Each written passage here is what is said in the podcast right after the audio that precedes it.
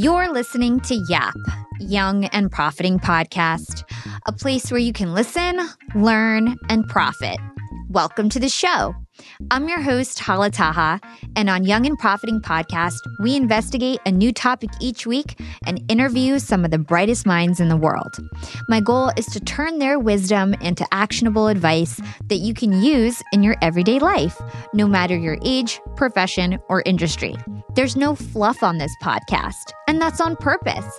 I'm here to uncover value from my guests by doing the proper research and asking the right questions. If you're new to the show, we've chatted with the likes of ex FBI agents, real estate moguls, self made billionaires, CEOs, and best selling authors. Our subject matter ranges from enhancing productivity, how to gain influence, the art of entrepreneurship, and more. If you're smart and like to continually improve yourself, hit the subscribe button because you'll love it here at Young and Profiting Podcast. Welcome to the show, Young and Profiters. Do you feel like happiness is unattainable? Like you have brief moments of joy, but true happiness just isn't showing up for you? Over the last couple of years, this seems to be happening to a lot of people. It's happened to me. And so I thought this was the perfect time to share a clip of a previous Clubhouse Live from July 2021 covering all things happiness. We cut this replay episode down to the very best parts so you can listen, learn, and profit faster. In this episode, I'm joined by two experts, Laura Day and Amy Greensmith. You may know Laura as the psychic to the stars, but she's also a best selling author, international speaker, and corporate advisor for Fortune 500 companies. And Amy is a certified and credentialed life coach and hypnotherapist, keynote speaker, and personal empowerment expert. She's also the host of the Bold Faced Truth podcast. Amy and Laura have spent decades studying and teaching about happiness. As they see it, happiness is something you practice and cultivate by setting boundaries, making connections, and identifying your values and your purpose. In this episode, we go deep on all things happiness. We define happiness. We talk about empowered, realistic thinking, give tips on how to ignite your intuition, and discuss the role of boundaries and how to set them. If you're feeling like you're lacking true happiness, having trouble setting boundaries, or feeling unfulfilled, this episode is for you. Let's get right into it. I've been wanting to do an episode around happiness for a really, really long time. And finally, I have two of the most perfect experts to talk to this about. So I always love to start off these sessions with some context. So everybody has a foundation about what we're going to talk about next. So, Amy and then Laura, I'd love to understand your definition of happiness. What does happiness mean to you? So we know that human humans by two major human drivers, right? Pursuit of pleasure, the avoidance of pain. So every single thing that we do or go after is because of something we think it will give us as far as an emotion. We pursue the career because we want a sense of freedom or happiness or fulfillment. So to me, happiness is truly about having that sense of purpose. And I think what ties that in is our core value system. And I think it's one of those things that gets thrown around in personal development all the time. It's not the sexiest of, of topics, but truly, the way I define a, a value, something in your life that you value, is an element that must be present in order for you to be fulfilled and to live richly and to be genuinely happy and full of joy. So I think for for many of us and I can certainly speak to my own experience you know when I was younger I felt as though happiness was something to attain outside of myself. So it was in climbing the corporate ladder, it was in my body image, it was in my relationships, it was in all of these things that I was dependent on this outside source to magically show up and make me happy. And it wasn't until I realized that it was truly cultivating that relationship with self that changed how I felt on a day in and day out basis. So I think it's a handful of things, but look at what you believe is going to give you happiness um, and start to entertain the idea of it coming from inside versus this external chase and also start paying attention to the things that legitimately light you up. So for example creativity is a huge value of mine. If i sort of creative project going on, I can absolutely feel a difference in happiness, right? So if I take that away from my life, then I'm significantly less less happy. So that could be working on an awesome Halloween costume. It could be redesigning my website. It could be putting together an awesome outfit. It could be wrapping a gift. It doesn't matter what it is, but I need to have that element.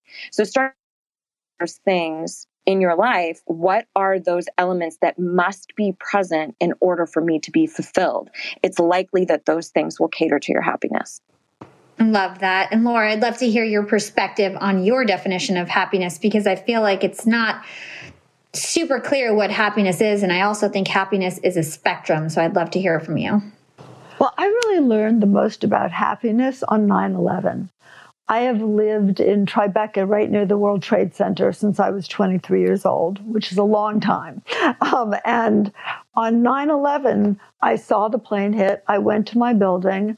I thought, looked around, and I realized that nothing in my beautiful loft I really cared about, that all I wanted were my people and my cat. So I, my son was in school. My son went to St. Anne's, and he was in school in Brooklyn, and uh, there was so much connection between everyone, in a sense, as they left their beautiful Tribeca lofts that they had worked for and decorated with all the things they had collected. We all simultaneously had an aha, which is all that matters is you, you being whoever it is you are connected to. So, my definition of happiness is connection. And I think that people in general often feel like strangers in a strange land. They make partial connections. They narrate their connections too much, uh, and they they don't actually even have a sense of what they want from their connections, while at the same time not allowing their connections to reveal that sense to them. So I think that the more that we work on how we connect to others, boundaries, how we filter our connections in a way that we can be connected with others and not be injured by them because people in general are a mixed bag. You know, one of the things I hate about the New Age community is everyone's so spiritual. No, everyone's wonderful and everyone's a mess. And it's each person's need to be able to maneuver themselves in a way that you're you have contact with the good sides while managing the difficult ones. And once again that's i work a lot with large companies and you'll see someone in the same situation having difficulty when another person breezes through it. And it's often their ability to filter those connections so the more we work on how we connect where our no's are, as Amy said, where our boundaries are, and how to create those boundaries, I think the happier we are. I also think that we're very hard on ourselves. And one of the things that I saw, especially during the pandemic is here people were shut in their houses often you know with their children and there were no traveling circuses to sell them to. And they were beating themselves up for being irritable not making decent meals. I mean they were beating themselves up for the for the most inane things. So i i think that part of happiness is also saying okay this moment right now is this moment some of it may be a mess. Maybe I don't have the spouse I want. Maybe I don't have the funds I want. Maybe I'm not living in the home I want. Maybe I'm not doing the job I want. But what is the can do here? What is the can do in this situation? And then once again, we discover purpose. I think it's such an important reminder, and I remind myself of this in what I call my pond slime moments, you know, where you just think, oh, now I've done it. Now I've really ruined my life, which of course, by my age, you've done about 100 times a year. I think it's really important to remember and to look at people's stories that tell us wait, this moment may be awful, but the next moment I choose. I can create anything from this moment. And you know one of the things that i, I really um, i come out of i lived through the 60s and positivity and positive thought and positive visualization everything was positive. But the problem is if there's a problem and you're being positive instead of seeing it and addressing it that problem becomes huge and dangerous Negativity is also a problem because if all you're seeing is the downside, both of you and your environment, that's a problem. Empowered, realistic thinking makes people happy. Their problems, I will find the tools to solve them. It looks like Amy has something to add there. I think that we we are inundated on social media with all of these catchphrases and idioms like good vibes only and, and things like that. And what that does is it completely disregards the human experience. And I think right one of the things we need more than anything is an element of emotional intelligence. So there's a difference between feeling your feelings and allowing yourself to experience something that's really uncomfortable and then becoming a chronically negative individual. It's two different things. It's almost like if you were to eat something that didn't sit well with you would sit well with your stomach and you know if you just get it up you will feel so much better. But that's kind of how we are with uncomfortable emotions. We go, oh, nothing to see here. Nope, nope, nope, nope, nope. And then it keeps persisting. The pain keeps persisting. The discomfort is still there. But if we would just allow ourselves to expel anger or frustration or sadness or whatever it is in a very healthy way, I'm not saying go key someone's car, but you know, just like taking it out on you know your bed like banging a pillow around or scribbling or something like that then you can move beyond it so much faster to access the emotions that you would rather reside in so i think it's really incredibly important and I, i'm encouraged a lot by the younger generations that seem to be in the feels and in the emotions a lot more. But that's a superpower, y'all. Like, that is a superpower to actually allow your emotions. And to what Laura was saying too, I don't think it's always about being overly positive. Sometimes it's just straight up empowering. So instead of saying, like, let's say you don't feel really great about your career at the moment, instead of saying, I'm amazing and I can have whatever career that I want, if that feels like an outright lie, you might say something to yourself like, I am focusing on the things that I can control, the things that are within my power, or one foot in front of the other, or I'm allowed to feel what I feel. None of those things are overly flowery and positive, but they're very, very empowering. So your language internally, I think, can be incredibly important. There was a, a study on rats that I love. And it was a study on learned helplessness. Rats were put in a jar of water and they would swim, and after about five hours, they would die. Now, mm-hmm. rats that were put in a, a jar of water and taken out for a brief period of time and dried off and then put back in swam for something incredible. I forget, it was like four days. And we are told we are powerless. And the more perfectionistic we are, the more powerless we feel. So finding the wins in our own behavior is actually a magic bullet. You know, seeing where you have been effective. I I have worked a lot with talent over my 40-year career and I have seen actors who could not you you couldn't buy them a job. And then something shifts because you know the mo it's the moment. Something shifts and all of a sudden they're the hottest thing.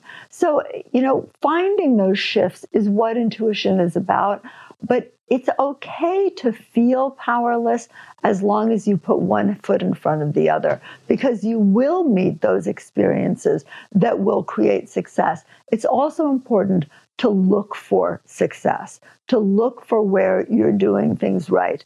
Believe me, the things you're doing wrong are going to hit you over the head. But to look in your actual experience for things you're doing right. I, find that that uh, in the emails I get from readers, people are always looking for signs. I saw a yellow rose. It's a sign of this and that. But the reality is, your whole life is a sign. So if you look at simply what happened today and what is it telling you about what's around you and what you're creating, and then make some different choices. What do you wish had happened? What does that look like in terms of your own behavior? And start small. You know, I, I tell people that even if you want to be uh, madly in love, the place to start is having a nice conversation with somebody on the train. Oh, yeah, that's the secret. well, no, to start small, to really pattern those behaviors. You know, we all try to take big jumps without having the muscles to do it. Whereas a quarter of a degree of climate change creates tsunamis. And you mm-hmm. want to you want to add those tiny things make those little shifts and you'll find that much more quickly than you realized your what you're doing and what you're bringing into your life changes not by magic by your efforts. And now a quick break from our sponsors. Young and profiters they may call me the podcast princess but i'm also the linkedin queen. I've been a linkedin influencer for six years now and i teach one of the most popular courses about linkedin. And i love to teach sales on LinkedIn because when it comes to B2B sales, LinkedIn has got that on lock. LinkedIn is where all the decision makers are hanging out. There are 180 million senior level decision makers on LinkedIn and 10 million C suite decision makers. These people are on LinkedIn and they're in the mode to buy. They're using LinkedIn for their buying journey to research vendors or sales reps that they might work with, to look up how to solve their problems, to learn from industry thought leaders. They are in the mode to buy, whereas on other platforms, they're in the mode to be entertained. You want to get them in the right mindset. You want to cut through the noise with LinkedIn ads. In fact, 79% of B2B marketers rate LinkedIn as their top channel for paid media. And LinkedIn has the best targeting because they've got all these different inputs. People are putting their resume basically up on there. And so there's so many keywords that they can use to target the right decision makers so they can hear about how you solve their problems. And I've got a special gift for all you young and profiters who want to try LinkedIn ads. You can get a $100 credit. LinkedIn was super generous. If you want to make B2B marketing everything it can be and get a $100 credit on your next campaign, go to linkedin.com slash yap, Y-A-P. Again, if you want to claim your credit, go to linkedin.com slash yap. Terms and conditions apply. Young and profiters. Yap Media is growing so fast. I have 10 open roles just this month.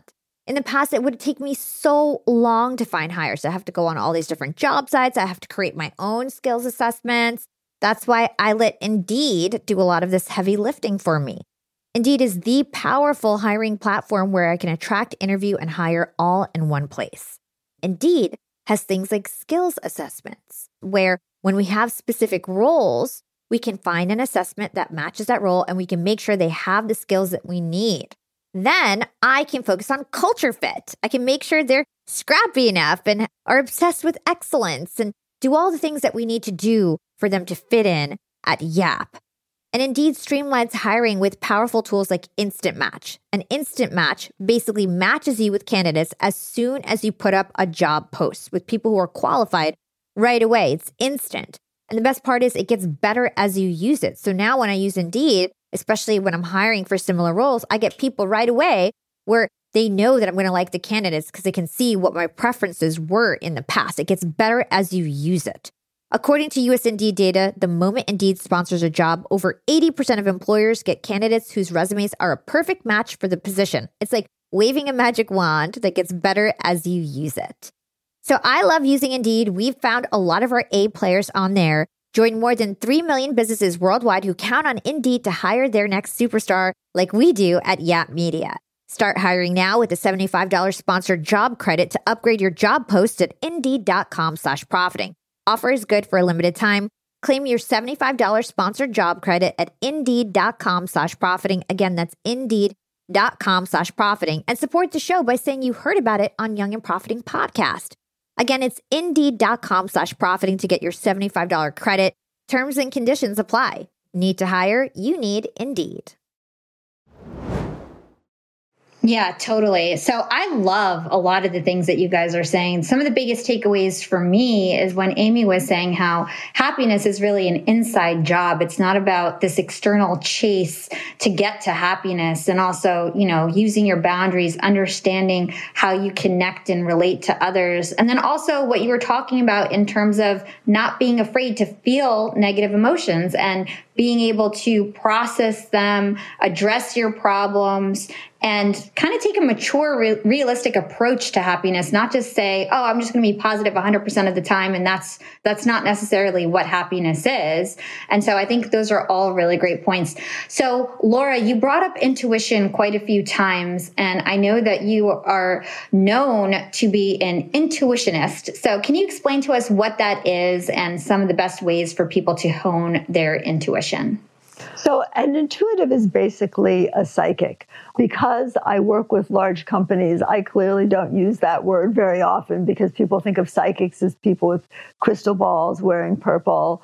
And, uh, and, and I really work in a mainstream world because I think that intuition, the ability to use your mind in unique ways, which has been very well studied and documented, especially over the last 60 years, it does give us an edge. So even though I do agree that happiness is to a degree an inside job, I think that if you are missing big parts of the pie that is your life, there is a use of for not being content because that use can be a drive somebody who's happy and they don't have what it is they want i think that's incredibly wonderful and zen.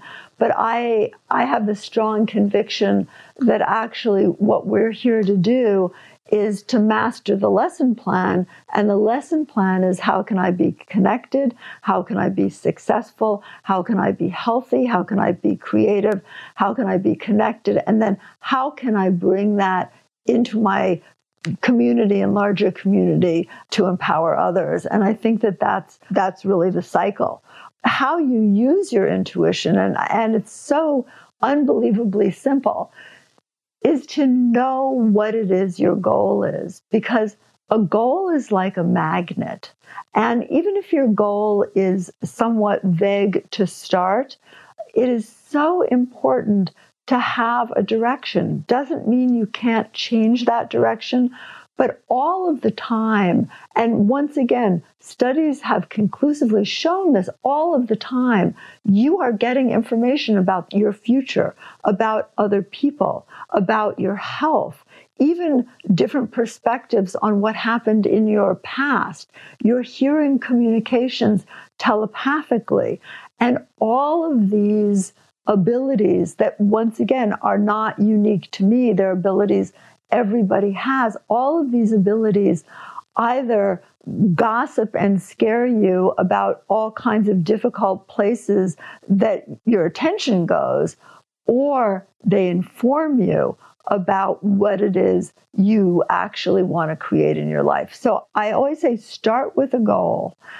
Then, when you have a goal, notice over the following hours, days, and weeks what changes, not just what changes in your life, in your internal world, and what you notice, but all of a sudden, who do you make contact with? What comes in that you didn't expect? It's called synchronicity, and I know people speak a lot about it, but synchronicity shows us that actually outer events are causal outer events come from shifts that we make internally. And they're not always, you know, emotional shifts or even intuitive shifts. Often they are simply allowing ourselves to look for different things, behave in different ways, open up different receptors to what's possible. So have a target and then notice, stick with that target, stick with that goal, and notice when you do and document it, because the mind's a messy place and memory is very inaccurate.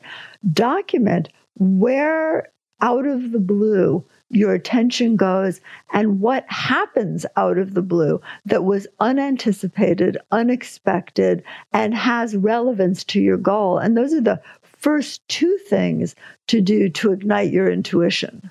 Thank you so much, Laura. I totally agree with everything that you're saying, especially when you said that your goals are like a magnet, because I feel the same way. I feel like every time I actually make a goal, I write it down, I say it out loud, I start to see these opportunities that I never thought existed that I was pretty much blind to, even though they were right in front of my face. And then as soon as I have a goal, my mind just starts to pick things up like, oh, that can help me achieve that goal that I wanted. And, and it puts two and two together. I want to move on to boundaries and saying no. So, this question is for Amy. And I know that you believe that there's an art to protect your time, and that really helps to contribute to happiness. And you often talk about the importance of saying no and how saying no can actually help cultivate your self worth. So, can you share with us why it's so important for us to protect our own time and how doing so could make us happier and maybe some actionable steps to say no? Because sometimes it's not easy to say no to people, especially when we care about about them? Sure, sure. This is really sort of the the nucleus of the work that I do. So, you know, first I think we have to understand sort of our our primitive makeup. And if we look our ancestors, if you were not a part of a organization of a group of humans. That literally meant that you would die. And this is also similar to what laura's talking about with regards to connection. We are wired for connection originally primitively because it meant our survival. I think it's also one of the reasons why we had such a difficult time with the pandemic because we we are designed to be in connection with one another. So even if we look at things like Maslow's hierarchy of needs. One of our basic human needs is to belong, to be a part of a group, right? And that again stems from from those origins. But now we're in situations where it doesn't actually mean death if somebody in our life doesn't approve of a decision that we're going to make or if they don't understand why we want to start our own business or the person that we were choosing to be in relationship with. And again, I think it does come back to emotionally emotional intelligence in that when we say no or when we establish a boundary or when we say, here's what's going on in my life, and we're met with something other than approval, we experience an emotion that is uncomfortable. And for us to reside in that uncomfortable place is quite foreign. So that's where we tend to people please and acquiesce and search for approval. But the reason why I think it's so imperative and mandatory is every time you choose to stay silent or you say yes when you really mean no, or you allow somebody to say something really offensive to you and you don't speak up, you are sending a subconscious message to yourself over and over and over again that other people's wants, are more important than your own. And that is a massive message to your self worth.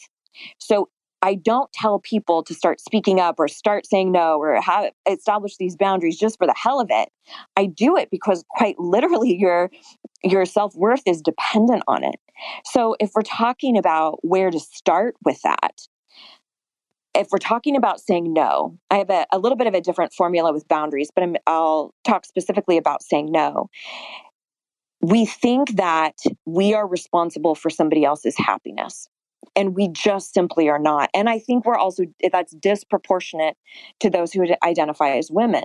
There is this concept of you are here to nurture and caretake and thankfully we're starting to untangle that a little bit more. Um, we have a long way to go but I do think that understanding that it's not our everybody happy can be a really difficult thing to sit with. Again, being able to sit in that discomfort of, oh, that person isn't accepting or approving of my decision. But the very simple first step with that is to just buy time. If somebody asks something of you, say, how soon do you need an answer? If somebody says, I need to know right now, or they have this real sense of urgency. You know what? If you have to know right now, I'm going to need to politely or I would hate to have to pull out last minute. I would never want to leave you high and dry. I'm going to have to say no right now because I would never want to do that to you. Or thank you so much for thinking of me. I so appreciate that. I'll be really honest. I am at my max capacity and I always want to be amazing for you. You know, whatever it is that you want to say, but at least buy yourself some time by no, I need to look at my calendar. To be honest with you, I'm caught off guard. I need some time to process. That's a piece of owning what you need in each moment. I definitely want to dig deeper on this topic of boundaries because I think it's really, really important. And Amy, I was doing some research for this podcast and I learned that you and your husband actually have a lot of healthy boundaries and you've been able to successfully take individual ownership of certain areas of your marriage that other couples really struggle with. So, can you give us a real life example of you and your husband and how you've used boundaries to create a really healthy and happy marriage? Sure. So, and this is something that's kind of ebbed and flowed over, you know, our nearly 24 years together. And originally, when I would come home, or excuse me, I would be at home, he would be coming home because I obviously work from home. And I he would always say, "You have a certain amount of words that you need to get out in a day, and if you haven't gotten out all the words, then I'm going to to hear them." And he also is in a healing modality and he works in body work. So he is constantly navigating other people's emotions and holding space. And so it's quite exhausting for him. So then getting home at the end of the day, he would have a difficult time really being present for me. So early on, I would take offense to that and would go, uh, What? You, you don't want to hear what I have to say, or you what's going on in my life. And we really had to learn how to communicate with one another and establish a boundary of, I'm at max capacity it, for him. I'm at max capacity and I care so deeply about you. I want to be present and I want to hear what you have to say, but I can't be that in the moment. So the way that that has evolved over time is now I will ask of him, Hey, I've got some stuff that I would love to share with you about things that transpired in my day. Are you in a place to hear that? Are you in a place to hold that? And if he says no, this is the key.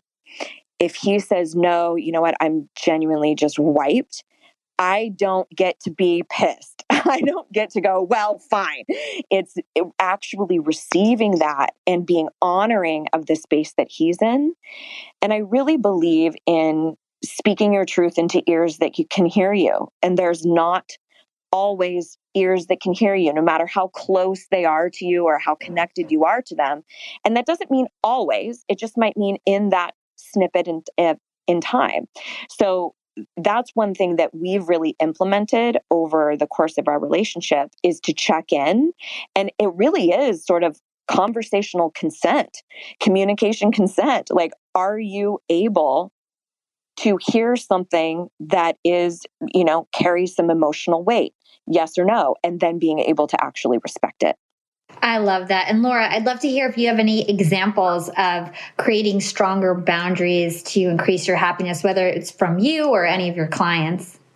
Well, you know, since we're speaking about husbands here, I've been uh, with my current husband for 10 years. And when I first met him, I thought he was so selfish. When he was tired, he slept. When he worked, he was single minded. He's a TV writer. You know, when he was hungry, he ate. And I just, I found that so offensive. And we had so many arguments. And at the time, I still had a child at home, a child who's now an adult. And I, one day, as I was trying to work while trying to get everybody's food made, while figuring out everybody's problems, I took a look at him and I thought, wow, maybe I have something to learn here. So I have been studying selfishness and finding that most healthy people have it. Hold tight, everyone. Let's take a quick break and hear from our sponsors. Young and Profiters, I'm about to be jet setting all over the world. I'm going to London, Cancun, New Orleans, and New York to speak. I'm going to be up there with the bright lights and I want to be spiffy. I want to look fresh. And so I'm going on a big shopping spree. I got to get clothes, I got to get hair stuff, skincare stuff, makeup. But I'm not going to feel guilty about this shopping spree because Rakuten's Big Give Week is back. Rakuten is the shopping platform for savvy savers. From May 6th to May 13th, they're having their biggest cashback event of the year. I'm talking about 15% cashback at hundreds of stores with additional cashback bonuses. And they've got so many stores participating in their big give week. So when it comes to clothes, I'm looking at Splendid and Good American. And when it comes to beauty, they've got so many good stores participating. They've got Ulta, Fenty, Bobbi Brown, Bluemercury, and all the products that we love. Now we can get cash back. It's like getting a discount on the stuff you're going to buy anyway. It's absolutely amazing. They even have travel brands, so that's going to be super convenient for me with all my upcoming trips. Expedia, hotels.com. You can get deals on everything from electronics to home goods to travel and beauty. Young and profiters, you're going to want to grab this limited time deal with both hands. You get high cashback rates for only eight days.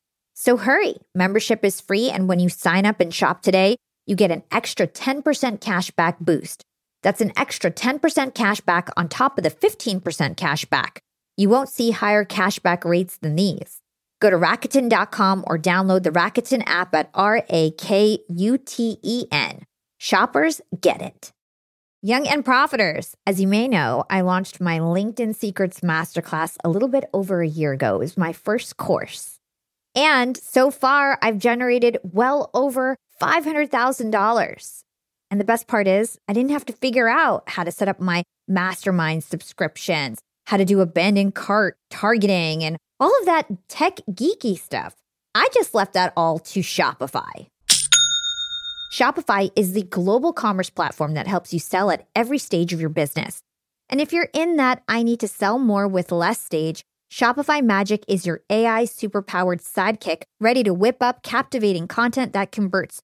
And it doesn't matter if you're selling digital products or vegan cosmetics. Shopify helps you sell anything anywhere from their all in one e commerce platform to their in person POS system. Stop those online window shoppers in their tracks and turn them into loyal customers with the internet's best converting checkout. I'm talking 36% better on average compared to the other options out there. It's no wonder Shopify powers 10% of all e commerce in the US, including huge global brands like Allbirds and Thrive Cosmetics. It took me a day to set up my Shopify store. I set up chat, took two minutes, and I was done. One month from thinking of the idea to implementation, a year later, I've made half a million dollars on the idea. That's what it takes in 2024 just a good idea. And then utilizing a platform like Shopify that can help you make it a reality. There is no excuse these days. If you've got a good business idea and you think you'll be a good entrepreneur, you don't have to wait any longer. You don't have to be super techy. And you never have to worry about figuring it out on your own. Shopify's award winning help is there to support your success every step of the way. Sign up for a $1 per month trial period at shopify.com slash profiting. That's all lowercase. Go to shopify.com slash profiting now to grow your business no matter what stage you're in. Shopify.com slash profiting. Young and profiters, are you dreaming about starting a course? Do you want to go from one to one to one to many and scale yourself? If you're thinking about starting a course, then you need to hear about Kajabi. Kajabi is the OG of course platforms. I've got creators in my network like Jenna Kutcher and Amy Porterfield who have been using Kajabi for over a decade. These ladies know what they're doing. They are literally the course queens. And so I took a page from their playbook and I started using Kajabi. I've been playing around with it because I'm launching a podcast course next month and I need a lot of features that only a course platform would have, like Kajabi and they've thought of it all. No matter your niche, Kajabi makes it easy to turn your skills, passions, and experiences into enriching online courses, exclusive membership sites, subscription podcasts, thriving communities, personalized coaching, and so much more. One of the smartest things that I did when I launched my course is I focused on the content. I lasered in on that. I made sure people were getting the best investment they could, that I wouldn't get any refunds, that people would tell their friends, and my course would be successful by word of mouth. And I did that by focusing on my content, what I was good at, and not all the tech. Leave the tech stuff for your course to Kajabi. They are experts in that area and they've thought of everything that you would ever need for your course. So if you want to start your course, now is your chance. As you guys may know, I always ask my sponsors for a free trial for any software that we talk about on the show. And Kajabi was super generous. They gave us a free 30-day trial that you can get at kajabi.com slash profiting. Right now, Kajabi is offering a free 30-day trial to start your business if you go to kajabi.com slash profiting. That's K-A-J-A-B-I dot com slash profiting. Go to kajabi.com slash profiting and join the creators and entrepreneurs who have made over $7 billion. Yeah, I know. Selfishness actually can be a really good thing sometimes because it's putting yourself first, it's practicing self care, it's listening to yourself, all the things that you guys have been talking about today. And I want to talk about uh, being present because both of you mentioned that a few times already. So, could you guys talk to us about what's the problem with living too much in the past or the future and how we can be more present and practice mindfulness? Amy, if you want to kick that off. I do think that being in our present moment is truly what we have. That's what we have. Nothing is guaranteed. And I think that a majority of getting into the present moment has to do with things that are sensory related. And part of that is intuition, which I'm sure Laura can elaborate on too.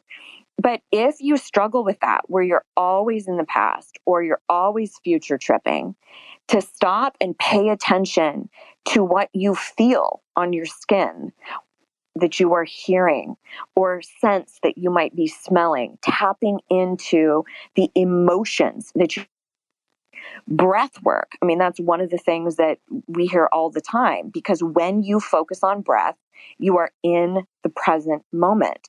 But truly, mindfulness, the practice of mindfulness, is about recognizing what is happening in your mind at each present moment and even in your body or in your emotional self. So, all of those things I think can be conduits to staying in the present moment. Oh my gosh, you guys are dropping so many value bombs. Thank you guys so much. We've covered so much ground already. We talked about intuition, we talked about boundaries, saying no, we talked about being mindful and being present. One thing that you guys mentioned earlier is purpose. And so I really want to understand the relationship between happiness and our purpose and our career because to me, it feels like more than ever, people are feeling empowered to pursue their passion, especially with technology. There's lower barriers to entry. There's the advancement of the creator economy. It just seems like more and more people are making their side hustle their full time gig and really going after their passion and embracing their purpose, so to speak. So I'd love to hear why purpose is so important when it comes to happiness. Who wants to kick that off? Well, I remember reading something many years ago that talked about my generation. I'm a Gen Xer. That we would have an average of four full blown careers in our lifetime. And now I think millennials, Z Gens, it's even more vast and such a huge array compared to my parents who were boomers, where you did one thing and you drove that into the ground. And if you didn't like it, it didn't matter. like it was purpose and fulfillment was not the priority at all. So I say that because I think we have a really great fortune here that we can now be multi passionate. We can have multiple purposes. And I think that the things that drove me and that gave me such extreme purpose in my 20s or in my 30s or, you know, even into my 40s have shifted and have changed. And I think having that permission that that's okay. The things that really gave me purpose and had me driven, and the things I wanted to get up for and wake up for in the mornings in my 20s is very different than it is now. And so, first of all, full permission for that to be malleable and for it to change as you grow and develop. But we see that no matter where you are in your lifespan. And I know Laura mentioned this a little bit earlier, but it's one of the reasons why when people retire, they oftentimes will have a really difficult time acclimating to not getting up every day and having a sense of purpose in their work. So it's incredibly important. Or we see it sometimes with empty nesters where there's been so much purpose in raising children that then removing that piece of their identity, they feel as though the purpose is missing. So I personally think that we are so vast as humans that we can have multiple multiple purposes and it could be something that is really relevant to this particular season of your life like connection. Maybe that is what drives you or maybe it's impact. Or for a long time i thought my main purpose was to love and to be loved and i still feel like that's a huge relevance to my life but I feel like I've moved into various seasons since then where the things that really drove me and the essence of why I needed to get up every morning and the messages that I was meant to deliver started to change. So I'm not sure if I fully answered that question, but that that's what I would encourage everybody to kind of to think about that it's okay for it to shift. I think of purpose also as the why, the good why. Why am I doing this? And purpose has two sides. What you're doing needs to have purpose and often you need to give it purpose. So for example, I hate to exercise. So if I'm on a treadmill or a stairmaster or whatever I have to be in, I give it the purpose. That's my healing time. That's when I, I literally have a list of people who've contacted me on Instagram who need, you know, a piece of information intuitively or who need me to shift something for them. And I use that time to do my healings because otherwise it would be absolute torture. So sometimes it's our job as human beings to find the purpose in a job that pays the bills until we can do what we want, to find the purpose in doing the tasks we don't enjoy. And part of happiness is actually being able to find purpose in what you're doing. But it is also things, the organic purpose, what, as Amy said, what your values are. My values are very much about connection now. You know, I'm a different gender. I'm a baby boomer, and I've, you know, I've made my career and I've raised my family, and and now my purpose is about connection. I had a different purpose 20 years ago and a different purpose 20 years before. But it's very important to remember the why or to find the positive why in how you're doing things. Again, studies show that when something is purpose driven, uh, lifting a car off your child is not difficult to do and is you're hyper motivated because it has a purpose whereas carrying two heavy bags of groceries may seem like a drag. So, you know, ask yourself if you're doing something, it needs to have value. Purpose is value.